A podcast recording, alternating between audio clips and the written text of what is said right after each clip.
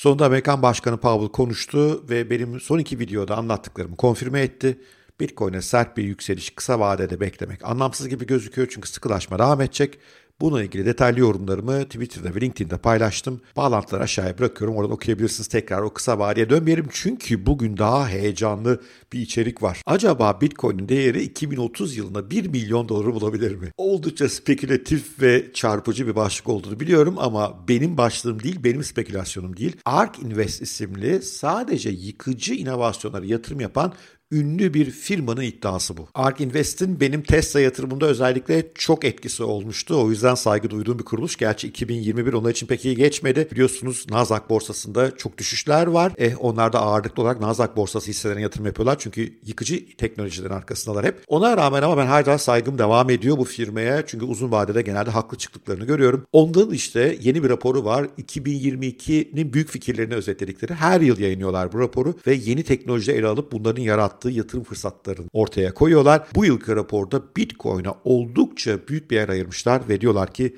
2030'da 1 milyon dolara ulaşacak değeri. 1 milyon dolara ulaşacak mı ulaşmayacak mı kimse bilemez. Bugün anlatacaklarım yatırım tavsiyesi değildir ama sunulan veriler oldukça enteresan ve arkada sunulan tez oldukça ilgi çekici. Bugün bunu size anlatmaya çalışacağım. Belki bu kısa vadede sert fiyat dalgalanmalarının hüküm sürdüğü ortamda uzun vadeli bakış açısı size iyi gelebilir. Hazırsanız başlıyoruz.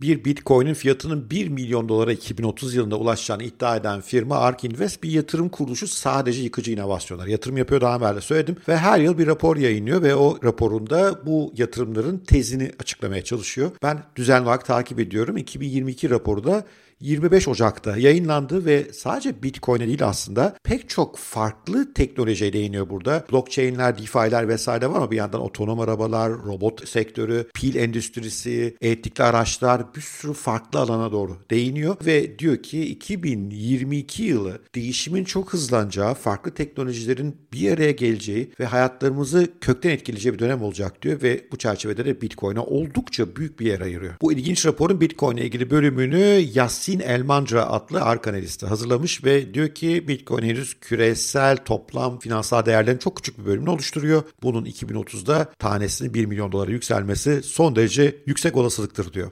Rapor daha sonra bir 2021 yılına bakışla başlıyor. Eğer 2021 yılında Bitcoin yatırımcısıysanız bu günleri hep hatırlayacaksınız. Ah şurada satsaydım keşke, ah burada alsaydım diyeceksiniz şimdi. Ama bir hatırlayalım neler olmuş. Şubat ayında Tesla Bitcoin alacağım, Bitcoin'i ödeme de kabul edeceğim diyor. Daha sonra Bitcoin'in değeri 1 trilyon doların üzerine bir fırlıyor. Kanada diyor ki biz Bitcoin ETF'ine, spot ETF'ine tamam diyoruz diyor.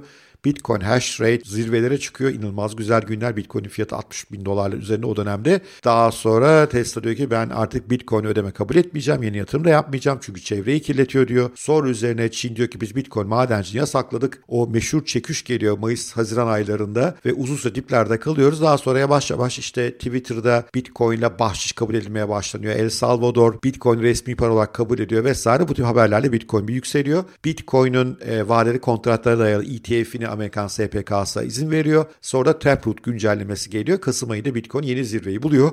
O gün bugündür de sürünüyoruz. Orasını vermemişler grafiğin. Çünkü ondan sonra aslında pek Bitcoin elinde olan bir şey değil. Piyasalardaki bu faiz artışı, enflasyon meseleleri Bitcoin'in canına fiyat olarak okuyor biliyorsunuz. 2021'i şöyle bir gözümüz önünden geçiriyor raporun ilk bölümü. Raporun daha sonraki bölümünde değerin neden artacağına dair öngörüler gelmeye başlıyor. Burada ilk sebep olarak ortaya şu konu diyor ki Bitcoin tutanlar uzun vadeli tutuyorlar ve bu uzun vade tutan oranlarında artış var. Bu tabii iyi bir şey. Çünkü o günlük fiyat dalgalanmalarından bağımsız düşünen uzun vade Bitcoin tutan sayısında epey artış var diyor. Buradaki rakam enteresan. Şu sağdaki grafiğin üzerinde duralım. Soldaki biraz teknik kaçar bu bölüm için. Diyor ki kabaca 550 bin hesap var. Bu 550 bin hesap Bitcoin'ini 155 gündür satmıyor. Elinde tutuyor diyor. Buna işte akümülasyon yapan hesaplar diye tanımlamış. Ve bu hesapların elinde tuttuğu Bitcoin büyüklüğü şu mor grafikte açıklanıyor.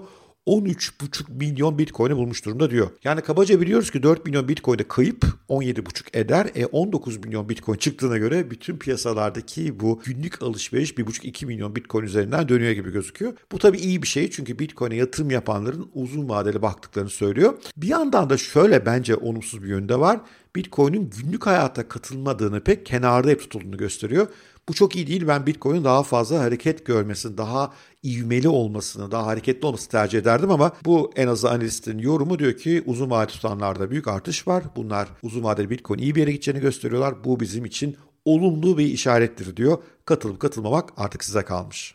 Raporun bir sonraki bölümü beni esas heyecanlandıran bölümü çünkü burada Bitcoin'in günlük işlem hacmindeki artış ortaya konuyor ve inanılmaz hakikaten %463 2021 yılına göre işlem hacmindeki artış. Ve diyor ki bu işlem hacmi Visa ile yapılan ödemelerin toplamını geçiyor. Tabi burada bir şey yapmamak lazım. Bitcoin transferden hepsi ödeme anlamına gelmiyor. Kendi işte cüzdanınıza Bitcoin transferi yapıp geri çekebiliyorsunuz vesaire ama ne olursa olsun hacimde büyük bir artış var. Sonra bunu bazı alt elementlere bölmüş. Diyor ki mesela yıllık toplam hacim 2020 yılında 2.3 trilyon dolarken 2021'de 13 trilyon doları buldu. Bitcoin adedi olarak bakacak olursak da 212 milyondan 275 milyon adede çıktı diyor. Bu tabii niye dolar olarak çok farklı? Çünkü Bitcoin'in değeri çok arttı biliyorsunuz. Günlük transferlere baktığımızda 2020 yılında günde sadece 6.4 milyar dolarlık Bitcoin transferi yapılırken 2021'de bu 35 milyar doları bulmuş. Yine adet olarak baktığımızda 579 bin Bitcoin'den 754 bin Bitcoin'e tırmanmışız. Ciddi bir tırmanış var. Ortalama bir işlemin hacmine baktığımızda da 2020 yılında 21 bin dolarmış. 2021'de 136 bin dolara sıçramış. Bir Bitcoin olarak baktığımız zaman da 1.97 Bitcoin'dan 2.87 Bitcoin çıkmış. Yani kabaca neredeyse %50 artmış. Bu rakamlar tabii çok olumlular. Çünkü eğer Bitcoin'deki işlem hacimleri artıyorsa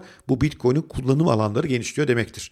Bunun içerisinde elbette spekülatif olarak para transferleri vesaireler de var ama Bitcoin network'ünün büyüdüğünü buradan görüyoruz ve network büyümesi çok önemli. Ben network etkisi denen Metcalfe network etkisiyle ilgili bir video hazırlamıştım. Onu mutlaka inceleyin. Linkini aşağıya açıklamaları ve yukarıya bırakıyorum. Çünkü orada görüyoruz ki bir network büyüdükçe o network'ün değeri de artar. Raporun bu bölüm bence oldukça heyecan verici. Raporun bir sonraki bölümünde Bitcoin'in adaptasyonunu artıracak olan teknolojik gelişmelerden bahsediyor. Bunlardan ilki Taproot e, güncellemesi. Bilenler mutlaka biliyor 2017'deki SegWit güncellemesinden sonraki en büyük güncelleme oldu. Ve bir yandan Bitcoin'in güvenilirliğini artırdı, gizliliği artırdı, işlemleri biraz hızlandırdı, basitleştirdi. Bunun çok olumlu olduğunu söylüyor. Adaptasyonun daha fazla insanın Bitcoin'i kullanması için e, bunun olumlu olduğunu söylüyor. İkincisi Bitcoin Lightning Network denen Bitcoin'in ödeme işlemlerinde kullanılan ikinci katman ödeme altyapısının hızlı geliştiğinden bahsediyor ve diyor ki bu network üzerindeki kanal sayısında %119'luk artış var bir yıl öncesine göre ve buradaki Bitcoin kapasitesinde de %210'luk artış var diyor. Bu özellikle mesela El Salvador bu konuda çok önemli rol oynadı.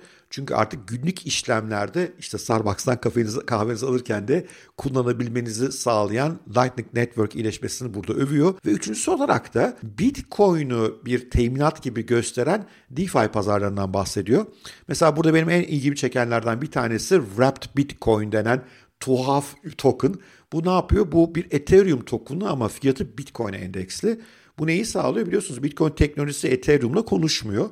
Bu durumda ne yapmış bazı akıllar? Demişler ki o halde biz yeni bir token çıkaralım. Bunun fiyatı doğrudan Bitcoin'e bağlı olsun.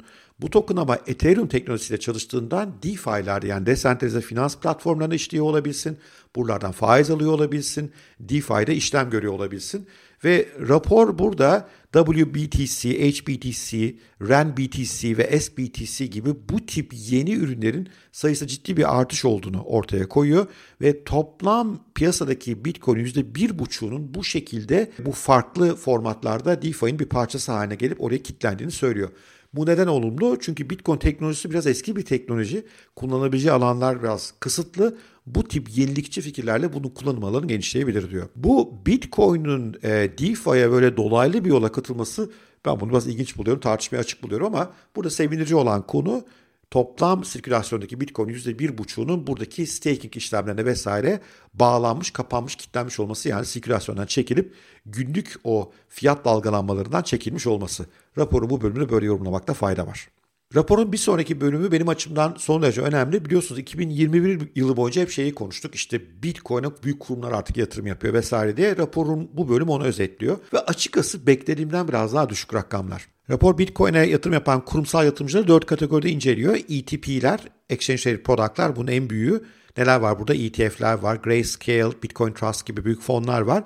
Bunlar diyor 816.379 Bitcoin tutuyorlar. Bunlar hep Kasım 2021 rakamları. Toplam sirkülasyon %4.32'si. Ülkeler var diyor 263 bin Bitcoin tutuyorlar. El Salvador onlardan biri, Bulgaristan onlardan biri, Amerika'nın elinde Bitcoin var çeşitli şekillerde bunları satın alma veya ele geçirmeyle oluyor bunlar. E, bu toplam sirkülasyon %1.39'dur diyor. Halka açık firmalar var. Tesla gibi, MicroStrategy gibi bunların elinde diyor 231 bin bitcoin var diyor. Ve en sonunda da halka açık olmayan özel şirketlerde de 174 bin bitcoin var diyor. Ve hepsini alt alta topladığımız zaman 1 milyon 494 bin 824 adet bitcoin'in kurumunun elinde olduğunu görüyoruz. Bu toplam sirkülasyondaki Bitcoin sadece %8'i. Yani bu biraz benim için açıkçası küçük bir rakam. Ben biraz daha büyük bekliyorum doğrusu söylemek gerekirse. Yalnız burada iki şey unutmamak lazım. Bir tanesi halka açık olmadığınız zaman duyurmak zorunda değilsiniz e, Bitcoin'e sahip olduğunuzu. Belki orada bazı sürprizler olabilir. Bir, bir de e, henüz regülasyon işte spot ETF gibi gelişmeler netleşmedi 2021'de. 2022'de bunlar netleşince işin rengi değişebilir. Ama mevcutta bütün bu kurumsal yatırım sadece %8'ine gelmiş. Baktığımızda en büyük orada Grayscale Bitcoin Trust 654 bin var. MicroStrategy 3. Tesla 5. sırada gözüküyor. Bu elinde Bitcoin tutan büyük kurumlar açısından 2022'de dediğim gibi regülasyon ve spot Bitcoin ETF izine çıkarsa bu sayılar artabilir. Bir de belki bazı ülkeler sürprizler yapabilir. Neden Türkiye olması biliyorsunuz Sayın Tayyip Erdoğan e, bu El Salvador Başkanı'na görüştükten sonra bu konuda biraz görüşleri değişmiş gibi bir his var bende. Bakalım sonuçlarını görüyor olacağız. Hazır El Salvador demişken raporda zaten El Salvador'la devam ediyor. Diyor ki El Salvador dünyada Bitcoin resmi para olarak kabul eden ilk ülke oldu diyor. Ve buradaki gelişmeler epey hızlı. Onların bir cüzdanı var. Chivo. Devletin yarattığı bir cüzdan bu. İnsanın Bitcoin tutabileceği 3.8 milyon kullanıcısı var diyor. Buna karşın geleneksel banka hesabı olan insan sayısı sadece 1.9 milyon. Toplumun çok ciddi bir bölümü Bitcoin'e adapte oldu diyor. %84'e yakın adaptasyon var diyor. Ve bir yandan da 31 Aralık itibariyle El Salvador'un elinde 1 milyon e, pardon 1391 adet Bitcoin var diyor. Bu şimdi biraz daha arttı biliyorsunuz geçenlerde yine dibi satın aldığını söyledi başkanları. El Salvador bu yönden enteresan tabii ama küçük bir ülke ve Bitcoin ile ilgili büyük bir değişimin öncüsü olabilir veya olmayabilir tartışmaya açık ama yine de tabii bahsetmekte fayda var. Raporda ona değinmiş. Şimdi gelelim esas meseleye. Şu ana kadar bir sürü detayın üzerine durduk. Peki tamam da bu değer 1 milyon dolara nasıl ulaşacak Bitcoin başına? Burada ARK Invest öncelikle Bitcoin'i bir finansal varlık olarak diğer büyük varlıklarla olan karşılaştırmasını ortaya koymuş. Ve görüyoruz ki Bitcoin çok küçük hala. Dünyadaki gayrimenkullerin toplam değeri 220 trilyon dolar civarında. Dünyadaki borç tahvillerinin toplam değeri 124 trilyon dolar. Dünyadaki para, sirkülasyondaki para 123 trilyon dolar. Küresel hisse senetlerinin değeri 106 trilyon dolar. Altının değeri de 10 trilyon dolar. Bitcoin 1 trilyon dolar bile değil. Yani 2021 sonunda öyleydi. Şimdi biraz daha düşük. E, 2021 sonu rakamlarından baktığımızda 26 katlık bir artışla 28,5 trilyon dolara geleceğini toplam Bitcoin değerinin hesaplıyor Ark Invest. Buradan da bir Bitcoin'in 1.3 küsür milyon dolarlık bir değerleme geleceğini öngörüyor. Peki bunun kırılımı ne? Değil mi? Detaylara bakmak lazım. Bir sonraki slaytlarında da işte o detaya bakmışlar. Benim gerçekten çok ilgimi çeken bir slayt oldu bu. Çünkü burada dilimlere ayırmış 1 milyon küsürlük fiyata nasıl gideceğini parça parça ele almışlar. Diyor ki ilk ciddi değer artışı insanların evlerine çalışan insanlar, yurt dışındaki ülkelerde çalışan insanların evlerine para gönderdiği remittance network denen yerde gelişecek. Buradaki payın %50'sini alacak diyor. İşte yanınızda bir Türkmen vesaire çalışıyorsa biliyorsunuz ülkelerine para gönderirken bankaları kullanamıyorlar. Bir takım enteresan alternatif yöntemler kullanıyorlar. Onun yerine Bitcoin alır diyor. Bu diyor %50'sini alsa buranın diyor 300 milyar dolarlık Bitcoin'e değer ekler. Bir Bitcoin başına 14 bin dolar değer ekler diyor. Bazı ülkelerde gelişmekte olan ülkeler bunu resmi para olarak kabul edecekler diyor. Buradan 2.8 trilyon dolarlık bir büyüme gelecek. Bitcoin başına 133 bin dolar yansıyacak diyor. Çeşitli şekillerde özellikle büyük e, para transferlerinde Bitcoin bir settlement yani bir mutabakat aracı olarak kullanılacak diyor. Buradan 3.8 trilyon dolarlık değerleme gelecek diyor. Bitcoin başına 181 bin dolar yansır. Bazı ülkeler hazinelerinde Bitcoin tutacaklar diyor. Toplam ülkelerin hazinelerindeki değerin sadece %1'i Bitcoin'e gelse 3.8 trilyon dolara denk gelir bu diyor. Bitcoin başına yine 181 bin dolar olarak yansıyor. Ee, bazı insanlar Bitcoin'e devletlerin el koyamayacağı bir varlık olarak tutmak isteyecekler vergi nedeniyle kara para, devletlerin otoriter olmasına çekinme, çeşitli şekillerde olabilir. Bu tip varlıkların %5'ini alsa diyor 4 trilyon dolarlık ekstra bir değer buradan gelir. 190 bin dolar bir bitcoin'e ekler bu diyor. Küresel olarak baktığımızda büyük yatırım fonları bitcoin'e yönelecekler. Ellerindeki fonun sadece %2.55'ini bu alana yönlendirseler 4.1 trilyon dolarlık değer buradan gelir diyor. Bitcoin başına yansıması 196 bin dolar olur diyor. Bir yandan da şirketler hazinenin bir bölümünü buna ayıracaklardır diyor Tesla'nın yaptığı gibi. %5'ini ayırsa S&P 500 firmaları sadece %5'ini hazinelerini buraya ayırsalar 4.2 trilyon dolar buradan gelir. Bitcoin başına 200 bin dolarlık bir değer artışı anlamına gelir. Ve bir yandan da dijital altın olacağı için mevcut altının sadece %50 değerine denk gelse 5,5 trilyon da buradan gelir. Bir anda 28,5 trilyonluk toplam Bitcoin market cap'ine ve bir Bitcoin'in fiyatının 1.36 milyon dolar olduğu bir 2030'a uyanabiliriz diyor Ark Invest. Peki benim bütün bunlardan çıkarımım ne? Ark Invest'in raporu nasıl değerlendiriyorum? Bir kere oldukça spekülasyon olduğu belli. Anlattığı senaryolar gerçekleşecek mi, gerçekleşmeyecek mi kimse bilemez. Öte yandan son derece hem Bitcoin'in bugün olduğu durum hakkında hem gelecek senaryolar hakkında ilginç veriler paylaşıyor ve en azından bugünkü fiyatla 1 milyon dolarlık fiyat arasındaki yolculuğun nasıl başarılabileceğini, neden değişmesi gerektiğini gerektiğini somut olarak ortaya koyuyor. Ben bu yönüyle raporu çok sevdim çünkü ben senaryoları seviyorum, ben kriterleri seviyorum. Bu rapor bana Bitcoin'in istediğimiz yönde ilerleyip ilerlemediği konusunda ciddi ipuçları sunuyor. Cüzdan sayısı büyüyor mu, elinde tutanların sayısı büyüyor mu, adapte olduğu ülkelerin sayısı artıyor mu, daha fazla kurum bunu almaya başladı mı, başlamadı mı? Hem bugünü görüyoruz hem de gelecekle ilgili projeksiyonlar var. Ben bu projeksiyonların bazılarına katılıyorum. Mesela daha fazla hazinenin, şirket hazinesinin veya devlet hazinesinin elinde Bitcoin tutacağını düşünüyorum. Daha fazla devletin Bitcoin resmi parası haline geleceğini düşünüyorum altından çıkan belli bir miktar insanın bu yıl ilk yarıda değil belki ikinci yarısında artık Bitcoin'e doğru yönleneceğini düşünüyorum. Ama bu rakamlar böyle olur mu? Bu büyüklükler elde edilir mi? Tahmin etmek zor. Yine de şöyle bakın. Bu rapor diyor ki bir Bitcoin 1 milyon dolarda değil 1.3 milyon dolara denk gelecek diyor. Anlatılan hikayenin dörtte biri gerçekleşse 250 dolardan bahsediyoruz. Bu bana inandırıcı geliyor mu derseniz bir hayli inandırıcı geliyor. Ama dediğim gibi söylediklerim bir yatırım tavsiyesi değil. Ark Invest de zaten bir yatırım tavsiyesi vermiyor. Sadece bir düşünme çerçevesi sunuyor bize. O çerçeveden dünyayı takip etmek bu günlük fiyat dalgalanmalarından FED onu dedi, faizler bunu dedi demekten kurtulmak bence makul. Ben bu makro gelişmeleri yakından izlemeye çalışıyorum. Bu raporu destekleyen veya bu raporun tersine şeyler gerçekleşirse onları da sizlerle önümüzdeki günlerde paylaşacağız. Uzunca bir bölüm oldu biliyorum ama ben iyi bir bölüm oldu inanıyorum bu bölümün. Önümüze bir düşünce çerçevesi koyduk. Umarım işinize yaramıştır. Umarım hoşunuza gitmiştir. Eğer hoşunuza gitmişse bir like, bir yorum süper olur. Yorumları lütfen getirin. O yorumlarla zenginleşiyoruz. Elimden geldiğince hepsine cevap vermeye çalışıyorum. Bir de diyorsanız ki Bora Hocam ben senin içeriklere doyamıyorum. Gelin bir de bültende de takip edin. O e-bültenin linkini de hem aşağıya hem yukarıya koyuyorum. Görüşmek üzere. Sevgiyle kalın. Hoşçakalın.